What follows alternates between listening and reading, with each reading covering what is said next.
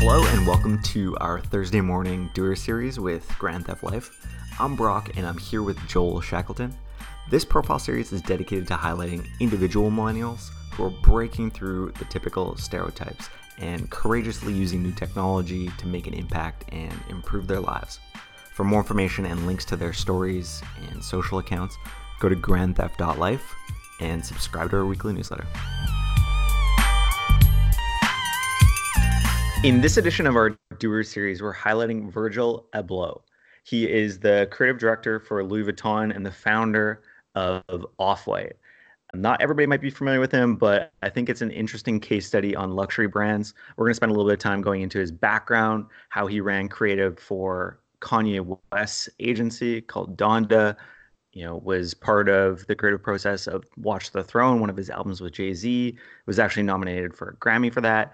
But maybe more interestingly for some of the investors and, and people that aren't familiar with the brand, we're going to finish the conversation talking about the dynamics of luxury brand building and the intersection between how important it is to be a utility versus the social capital that uh, a brand kind of delivers to its audience. So before handing it off to Joel, I just want to give people a little bit of a, a backstory and again why I think he's important or interesting to talk about. So, like many millennials, you know, he's got two degrees, none of which he actually ended up using at all. He went to a civil engineering school and then got his master's in architecture.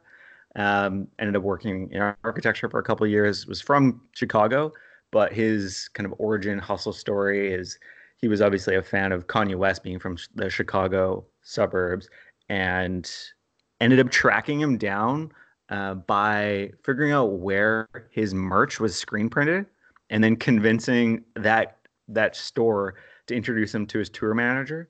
So that's kind of how he got on board. It didn't take him long. It was 2002, so 18 years ago already that he became creative consultant. It was like a year later when Kanye was like brought him on full time. He quit his architecture job and he was just a creative consultant for Donda. Fast forward a little bit, you know, it's funny how these like serendipitous moments happen. I don't know if you read about this, Joel, when you were doing some research on him, but he ended up taking an intern- internship at Fendi about five or six years after becoming a creative consultant. That humility baked in him because he was only getting paid by Fendi $500 a month to come there and be an intern and learn uh, in Rome. But what what I think is so interesting about that and why I love emphasizing these types of you know Uh, stories where people decide to be or exercise humility is because Michael Burke, who was then the CEO of Fendi, noticed this. He noticed his hustle and then exclusively recruited him to be the creative director because he's now CEO of Louis Vuitton. And I'm pretty positive he's making more than $500 a month now.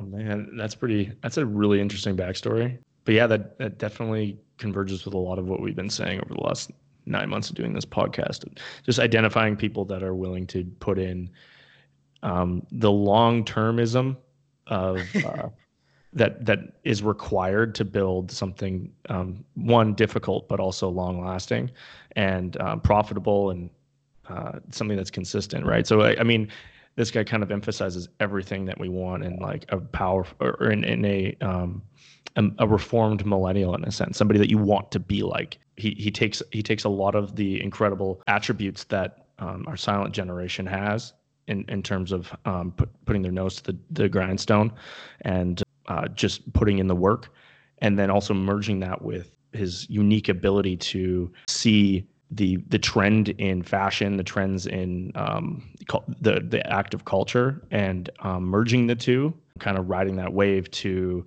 his current success and more than willing to to take a take an L and and go and work at Fendi for 500 bucks, which I wouldn't even say a month, which isn't really an L. It's just a, and some people may say is a is a step back, but really it was just switching switching gears and and jumping into something that perhaps has a longer lasting, more profitable um, future for him. Yeah. So I kind of came out of this dive into Virgil with a little bit more cemented in my beliefs of building a strong and dur- the of how to build a strong and durable brand. Mm-hmm. I know it's been like ever since I watched uh, what's that what's that show with um, Mad Men. Um, I always felt that that there there was something to um, his ability to see what was going to be cool or what would work with people. Um, it's not as simple as just having a bunch of data and and grouping 50 MBAs and then breaking down the the the, the numbers of, of a successful company. There's something to that. I mean, as human beings, we've been in, we've been uh, taking in information via reading and listening for hundreds and thousands of years, but we've been communicating and, and absorbing information for millions of years visually. It's increasing, well, not increasingly. We're, we're, we're developing metrics to figure out how social capital is, is accrued and then also um, paid out, but we still haven't quite figured it out. I still think that in in the game of branding and marketing, there is that hot hand theory, or people that just legitimately have a nose for these things. Um, in my business, we usually just say that that's luck, but I don't believe that that's possible. There's no way that someone like Kanye West can be as successful so frequently with the same framework that we ignore and then just keep on hitting home run after home run after home run. So I do believe that in this branding, the development of high margin luxury brands, there is a, a framework for it. And I think we're as you and I will collaboratively go through and, and how we kind of break down how it's worked so well for Off White and then yeah. um, kind of associate it with a few of the other brands that are out there. Well, I think one of the good examples using Virgil is in 2012, before he came out with Off White, was just the first like one year before he came out with Off White, he had this company called Pyrex Vision. So a lot of times, again, it, it's perceived that there was this master plan and and it was all leading up to Off White, and then he released it and it was a massive hit. But of course, he had, like you mentioned, a bunch of quote unquote L's. This wasn't necessarily an L, but he never went into it with the intention of building a luxury brand. But what Pyrex Vision did was literally just buy $40 dead stock Ralph Lauren champion shirts and then screen print Pyrex Vision 23 on them and sell them for literally $500. And he would sell those out. So I think maybe that's a good point to kind of kick off the conversation around how important it is to be like, is sensationalism necessary to sell something that is so luxury? Because this Pyrex, Pyrex Vision screen print was was enormous, right? It was obvious. It's sort of how you see, we were talking about this earlier, but how you see Balenciaga like plastered across seemingly normal type clothes. It, it was similar vibe to that. So I'm curious in your research, do you find that to be a luxury brand, do you have to be like beyond prolific? Without answering that directly, I'm gonna I'm gonna kind of dance or build a some context to it. There's I mean, us as human beings, I think that there's two intrinsic principles is that we are one status seeking monkeys and that two we often will seek out the most efficient path to maximizing our social capital. And um, for just visualization sake, think of social capital as your following or the amount of people that li- like your your pictures or the amount of people that'll retweet you or whatever social network you're using. We have now today all of these like beautiful, ultra powerful social networking apps and platforms um, that allow for us to kind of measure this, I don't know, sensationalism but I do think that there is something to loudness. When I think of how we we we measure whether or not being prolific is important, I want to kind of identify how that is important. So to me, it's it's tied between scarcity, creating a difference between you and the people around you, and then within that difference, having something very identifiable. So this kind of really hammers on the the current branding strategy of Supremes, of the of the orange tag that goes on your shoes, of the off-white shoes, these identifiable things that differentiate you from the people that you are around and then allows for you to kind of silo with the people that you want to be like. So um, I'll use an example of, of, of, Rihanna, who is a Fendi model, or I think she's actually a part brand owner, but she is consistently different and loud. She's constantly separating herself from her competition, and that creates a a social status. Well, yes, Rihanna is incredibly famous. There is something unique amongst, or not unique, but something consistent amongst all powerful and let's say socially powerful people. And it's not that they are, if I mean, yes, they're either one really really, really good at something, but they also dress in a way, or when we're referring to brands, they also dress in a way that differentiates them from the common human being that has 500 to 2,000 followers on Instagram or Facebook or Twitter. So they have this unique ability to, or this consistency in how they brand themselves. And that is generally with really loud and, in some cases, obnoxious styling. Balenciaga plastered across your chest, or in LeBron James's example, he'll wear pants that are, I mean, we would assume are six inches too short. They'll be quite tight, or he'll have five jackets on. He'll wear three sweaters and an overcoat. He'll have all of these things that you just wouldn't see a regular person wearing. And that is something that separates you from the rest. The reason why I think Off-White and Virgil has been is is so unique in the same way that I think Kanye West is so unique is that he has this understanding that and this goes back to a, million of the other conversations we've already had. It's it's finding the poker table you want to play at. If you think that um, Lululemon and Puma and Kit Ace and all of these fairly reserved brands are fighting with one another at a table and they're 60 billion dollar businesses to 150 billion dollar businesses and their margins are super tight. They have incredible scale and they're sitting at one table. Well do you want to go and you want to start making $50 t-shirts at that table without having a, a very unique strategy? I don't. Not at all. So what does virgil think? He says you know what? I can do this differently.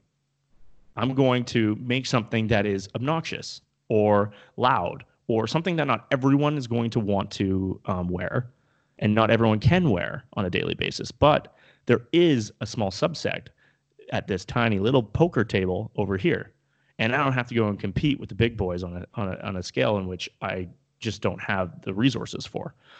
And uh, to me, this is their, their skill that they're one able to create something that is on is riding a wave of trend, but then also um, does it in a way or a fashionable way that um, becomes cool. To think that just a tag on a shoe is a good enough collab to charge an additional four, five, six, seven, eight hundred percent on a pair of shoes is really neat, actually.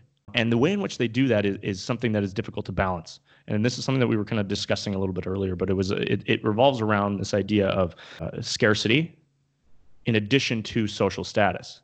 So in um, a lot of what the reading that I've done in this this space, it, it, they they've been talking a lot about um, utility and social status. I think that it would be reasonable to add a third to that. So you have scarcity, social status, and then you have utility. And these are the three things that you need to balance when, in my opinion, when you're building a brand that has high margin. So if you're wanting to charge, in some cases, two, three, four hundred percent more than what the, the the cost of the goods are, by just adding a few things, you need to go and play at a table that perhaps doesn't come with as much scale. And then you also need to be be willing to recognize that your total addressable market isn't going to be 7 billion people. It's probably only 70,000. So you go, you go to that table that has a smaller number of people, smaller number of people playing at it, but also the margins are massive. And if you have a unique ability to pick the people that are good at playing at that poker table, which I think is possible, and I and these people have done it by continuing to do it over and over and over again. In, in the case of, of, Virgil and Supreme picking Odell Beckham Jr., um, Nike with LeBron James, uh, Kanye West with his family. um, they have all of these. They have this unique skill at picking people that have an enormous amount of social status that allows for them to develop these incredible business margins just by making things loud and unique. Does that kind of make sense at all? It does make sense. So let me try and layer that on top of what I've noticed Virgil to do because I, I think it's pretty accurate. So one of his, I, I watched a commencement speech that he did at Harvard Design School, and one thing that stuck out to me was he has this theory of three percent. Well, like a a bit higher actually. Take a step back. He has this idea of personal design language. So he has a set of rules that he applies to every project that he works on and he suggested to the kids there you should all be developing your own personal design language so that there's a throughput on all of your projects because he does collabs not just with Nike but all kinds of different companies. One of his points to his personal design language is this idea of 3%. So he says that you know what, he doesn't actually want to design a new shoe. When Nike comes to him and says these are our 10 most classic silhouettes, he says I just want to change this 3%. I want to make it different. I want to put my spin on it. So I think that would be your point about being different and the personal design language for all of these noteworthy luxury brands is very apparent. You know, you can you know when people are wearing Gucci or Balenciaga, these types of uh, very expensive brands. The scarcity thing, like the social capital, is obvious. He, I think, was able to leverage some of that from Kanye West and the celebrities that wear his brand. The scarcity one is one I kind of want to talk to you a little bit more about because it's unique in his case. Where yes, there was only ten silhouettes that he designed for Nike, and and they are all in the like multiple hundreds or thousands of dollars. So there was scarcity there.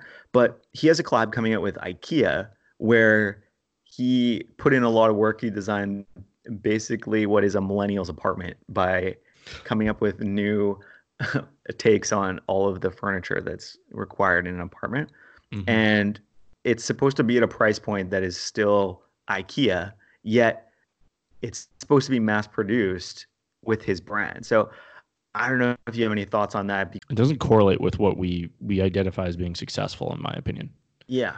I mean, to me, you would never see a Louis Vuitton attach itself to um, IKEA. That would be death to the brand. Yeah. Um, not only that, it's it's also going into a portion of people's homes that they don't spend a lot of time in, and it it starts to fail from the from the factor of you're not signaling to other people that you have this social capital as well.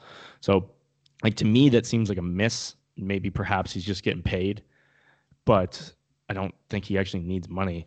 I don't really love that idea because it it it kind of flies in the face of everything that he's been doing right. Because every time he hits a home run, it has a lot to do with scarcity, a lot to do with pricing power, and a lot yeah. to do with it being identifiable from a, a far distance.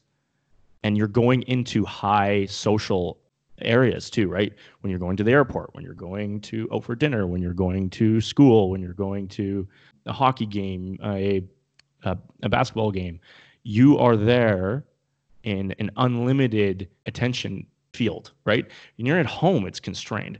So I guess un- unless there's some sort of game being played with that he believes might be the future, an IKEA table that gamers are using, or something along those lines where they can leverage other people's social status and then start to increase pricing. If it's a game where IKEA is trying to bang out their their margins a little bit more. I could see that. But outside of the fact that I mean, why would you mass produce ever? Because that all that does is erode the social value. Social capital is something that erodes quickly without incredible utility. I'll use an example. Apple has been able to maintain its social capital and its pricing power and margins because the utility of the product is so strong. If that product was garbage, they'd have to lower pricing. And it wouldn't be as cool for everyone to wear because it just wouldn't you wouldn't want to. Whereas if you are building crappy tables and sticking a tag on the side and nobody likes using them and you're also putting a million of them out there that flies in the face of what has made him successful in the first place. So I don't actually love that. I mean, to me, it's a failed um, business model However, um, unless they're they're only going to make 150 of them, and you're going to give them all to gamers, and then they're all going to go and buy IKEA furniture and then stamp it on the side, and it'll be fake, but it'll make it look like you're you're part of the clan. Um, I just I can't I can't see why that would be a, a play yeah. for him. I think that was maybe just more of a passion project. He claims to stand for democratic design, and IKEA serves two billion people, so maybe it was just getting his ideas into more hands curious to get your thoughts on speaking of scarcity. I've noticed this trend towards drops, like people releasing products not always on sale, but there'll be a drop every few months. Mm-hmm. Do you think like for example, if I'm an influencer, obviously I'm not, but if you if you were an influencer, you had a clothing brand, do you like that strategy? How would you compare it to a retail store that always has things on sale? So the the growth of margins in luxury brands has it really stagnated for a long time. Obviously, it does really, really well in bull markets or when people are making more money, or when the economies are expanding. But it has been highly correlated with, or the, the most recent run up in luxury products and expansion of margins has been, been highly correlated with the invention of Facebook and Instagram, where it's very visible. And I can also, at least this is just my opinion, I think with a lot of things come with um, innovation and technology. So you'll have a traditional business model that stagnates for a long time until it can attach itself to a new technology and then use that as a lever to improve. I think what we're seeing now with this advent of, of drop shop or where you'll have a store open up, they'll have a hundred pairs drop of silhouettes or whatever. Oh, um, drops. Yeah, like where you you have a, a flash sale or whatever. What do you? I, I think that the correlation here is actually with um, a market, an online marketplace for the silhouette, the shoes themselves. So you now have a place in which things can be driven up in price and create more scarcity, more social status just by having a marketplace for them. It's the same way in which it allowed for more people to have access and visibility or the ability to invest in stocks. Yeah. The markets drastically increased. You had an inflow of capital into businesses. I think this is very similar in that there is a new technology underlying that came about, which is the securitization of, of shoes and delivery, delivery within days, the way in which you have um, decentralized blockchain tech, which can ensure that these things are done safely and encrypted. You have the ability to ship all these things to us. So we have these new exchanges, and a good example of this would be StockX, Rally Road, where you can have you can own 300 shares of a Ferrari. You can own well one of 300 shares of a Ferrari. You have the avail- the ability to buy into a Turkish mansion that's worth 80 million dollars, and there's a million shares, and you pay 80 dollars for it. There's all of these new there's this new um, push towards securitization and marketization of these goods because of the cell phone the the exchanges themselves and technology. And i think that that is the reason why they now go about doing this. It's almost as though they're ipoing shoes. And that to me is just a new form of sales it's a sales tactic and it's working wonders and that's because of new tech does that seem like a a decent take or what? Yeah, that's a good theory.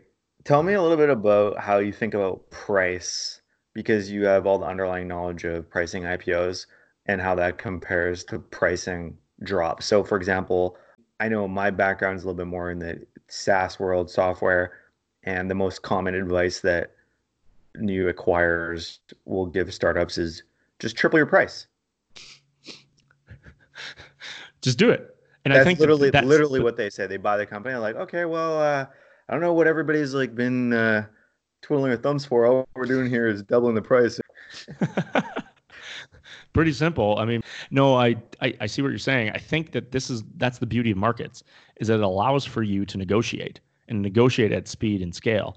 So you have these these this ability to be like, mm, I just bought these. I had I was lucky enough to get this this this model of Jordan and um, past price history is also measured on these apps and webs and websites. So you can see what the typical new drop at with this amount of um, this amount of volume, or not volume, but this amount of supply of shoes t- traditionally gets, and you can start to be um, you can act in a similar way to what I do when I'm buying stocks. You can actually do with shoes and you can do with shirts you can do with sweaters you can do with watches you can do with everything.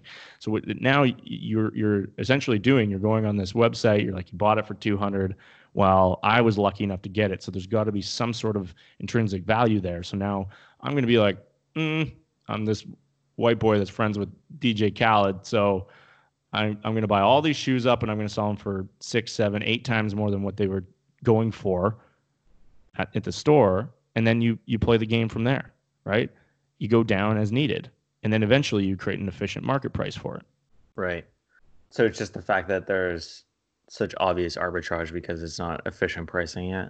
No, and not only that, I think part of the beauty of their branding is that they know they're underpricing them. They could probably get twice as much money from their consumer, but it doesn't increase their social status as much as if you know as a consumer of this product you're going to make double your money if you're lucky enough to get it. Right. You got 500 people in line. If you know you're if you're only making 5% on those shoes, you ain't waiting in line. But if you're lucky enough to get five pairs and you know you're doubling your money on it, well, you're keeping them. Right? You know, I hate to I hate to keep pumping Gary Vee's tires, but he, without explaining it how we did, he did this perfectly because he released his collab with K Swiss on a limited basis for a retail price, knowing that all of his fans were going to get an opportunity to make money on them. And he told them to. He's like, "Go put the wait, go put them on eBay. You'll make double what you paid for them." And to your point, he could have charged more, but he increases his social capital by keeping it at a, a low price. They're like, oh my God, Gary Vee was so right about these shoes. They doubled in value. And he's like, yeah, I know because I didn't make any money on them and I knew yeah. that that was going to happen. He plays long games, long term yeah. games. He always does. He's not all about like quick money, make it all now because you never know if you won't make it in the future. He knows he's going to win in the future. So that's why he always says that. He's like, I don't care what platform everyone's on, I'm just going there because mm-hmm. he he doesn't care because he's playing a different game than everybody else is. I'm gonna win on Instagram. If I don't win there, I'm done. He doesn't care. He doesn't. So I mean, that is just a tactic in my mind. Not getting full value on sale ends up increasing the duration uh, in lifespan of your brand because it, it just creates more buzz. It's it, it adds more social capital. How do you explain? I hate to like throw it in anomalies, but like, how do you explain brands that continue to have high social capital capital with low utility and seemingly low scarcity, like Gucci?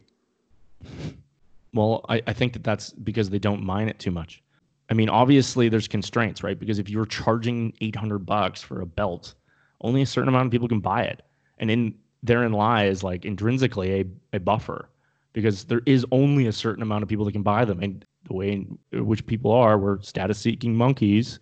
We want to be like them. So we wear them. I mean, Gucci's, oh, it invented the game. Rolex invented the game. They, they don't compromise on cost. That's the reason why Apple won't com, um, compromise on cost. They could sell way more phones, but they don't want to. They like when you're in New York City and you do that. Um, Android is red, is the red bubble, and iOS um, iPhones is a blue bubble, and you do a heat map over top of Manhattan in New York State, all of Manhattan's blue. You go the further you go outside of Manhattan, it gets red. Call that whatever you want, but we as human beings are constantly wanting to be, I mean, wealthier.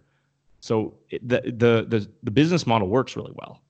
I'm not saying it's right, wrong, or otherwise. All I'm saying is that if you're trying to sell and have a a durable high status brand, you just cannot sell things for cheap because if you do, it deteriorates your competitive advantage.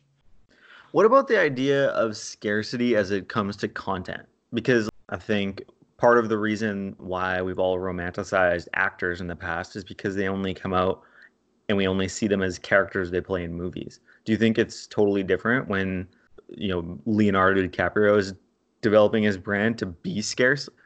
And we never see him because we only see glimpses of him when he's wearing a hoodie and giving somebody directions in New York. I don't know. Do you think that Nick Cage handled his social status well, or do you no. think him doing six billion movies was a good thing?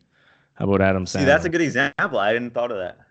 Like Nick Cage, I bet you can only charge five hundred thousand dollars a movie now, or a million dollars a movie.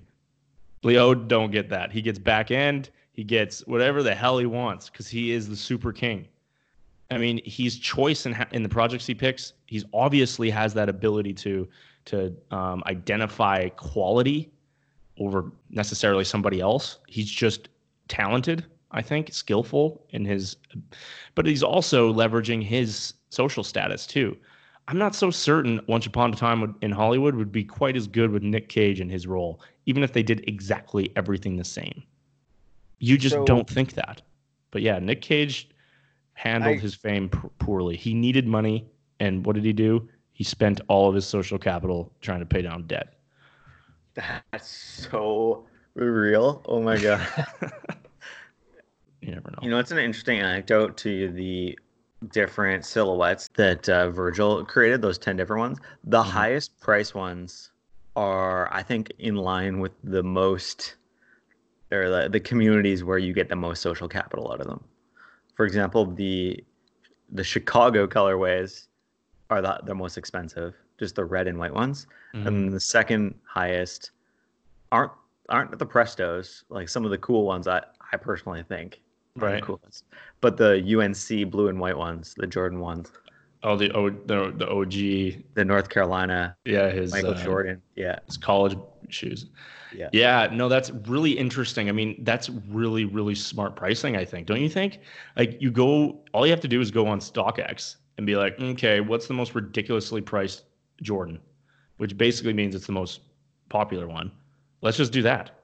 We'll we'll price it at that rate, and then we'll go look at the ones that we think people actually will wear, and can goes with multiple pieces of clothing, but we'll charge 400 for those. So you could conceivably see more people buying them but well i mean yeah they have different levels of scarcity and, and status within their shoes.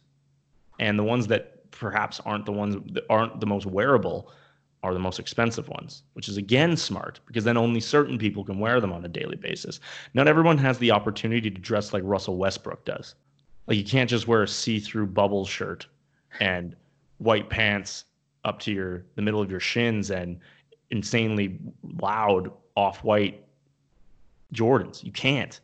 Yeah. I mean, I mean, I can't show up to work like that, but he can because he's freaking cool and he's making 50 million a year and he's the most athletic basketball player to ever live. Like he's just he can. He can do that. He has that he has that audience and he has that that swag that that um he's able to to to work with that. And now I'm just like, man, he's so cool, so is off white.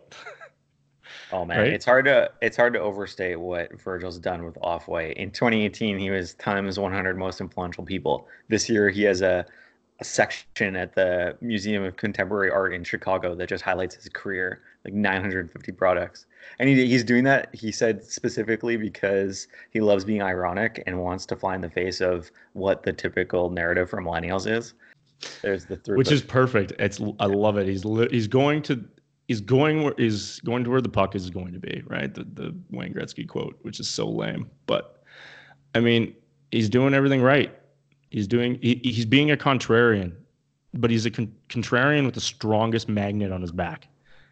You know, he drags everyone over there, and then he just walks around because he's got he has that that skill and that understanding of of at least my point, or at least in my opinion, of pricing, scarcity, um, social capital, and utility. Like he's got all of these things hammered down.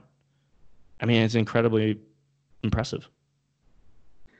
So what I'm here, like my takeaway from this, had no idea really about Virgil before we started, is literally if if you want your brand to be high social capital, put it on somebody who's already got that.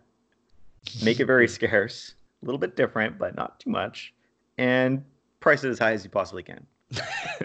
yeah, I mean, I don't know, rocket science. I mean, we, we were seeing this in, in a lot of these people that we're highlighting. They're they're doing it with uh, multiple different products. I mean, I'll even use in my industry Raoul Pal, who has Real Vision. He's repricing it up to Yeah. six hundred dollars a year for me to consume his his content. Um, if I want his macro view, um, his annual macro view, forty two grand. It, this this pricing model or the way in which you um, use your audience and social capital is not. This isn't like revolutionary. How in which we create that social capital is new though. And I think the the way to think of this, if you're somebody who's investing in it or you're wanting to start a brand, you need to realize that the underlying technology and then the future technology is just as important to to understand and utilize as the old hat fundamental business model. Because these business models aren't new. It's just how they're implemented that changes. I mean, Virgil isn't the first person to do this. You have all of those other incredibly successful designers from the past that all did it. It's just the technology underlying changes. Cell phones, the market, the marketization, securitization of goods, the advent of Instagram, and our ability to consume with our phones at a much larger time from a larger time frame, images and be influenced by visual all of those things are the the wave in which Virgil is riding his his hit or his he's he's backpacked his brand. Yeah, like you were saying, the economics behind it are always the same. Price of coffee goes down, demand for stir sticks and everything else goes up. yeah. Do you see any beyond like Rally Road? Is there any new decentralization or securitization of products similar to shoes? No, um, I mean StockX is out there. Generally speaking, it is a it's still very early innings in this. I think to take advantage of. I mean, there has been the early winners, but uh, if you're if you're even somebody with an older brand like a Poppy Barley or um, somebody who is a local brand, this is a really really good way to do it. You just need to figure out um, who those perhaps those people, those influential people in your area are, um, and and go from there. Not everybody has to be as big as Off White to be successful. You're more than capable of having a really really good brand that only sells a thousand products or a, th- a volume of a thousand a year. If your margins are there, if you're making 500 bucks on a thousand um, pieces of product, pretty good business. I'd say. But yeah, no, uh, I'll I'll find that sneaker. I think it's sneaker. I don't know. Yeah. Anyway, there's a few exchanges out there. This was a super fun guy to to learn a little bit more about. I always find it fascinating following up and doing a deep dive into these people because they're just so much cooler than me that it makes me kind of like at least check myself and be like, "Okay, Joel, you're getting old." Um, Just get yourself a off-white jacket, and that social capital will be right back up. Imagine me wearing one of those; I'd be punched in the face immediately. Look at this asshole. anyway, look forward to chatting with you on Sunday, buddy. Sounds good. Cheers. If you made it all the way to the end, thanks so much for listening. Again, if you want additional context to the people we're highlighting in this doer series, you can find links to social accounts and anything else we mentioned at grandtheft.life. We'll be back next Thursday morning with another millennial profile. By the way, this should be common sense, but this podcast and our website are for informational purposes only and should not be relied upon for investment decisions. Joel does work for Gold Investment Management, and all opinions expressed by him, myself, or any podcast guests are solely their own and do not reflect the opinion of GIM. Clients of Gold Investment Management may actually hold positions discussed in this podcast. Have a good day, everyone.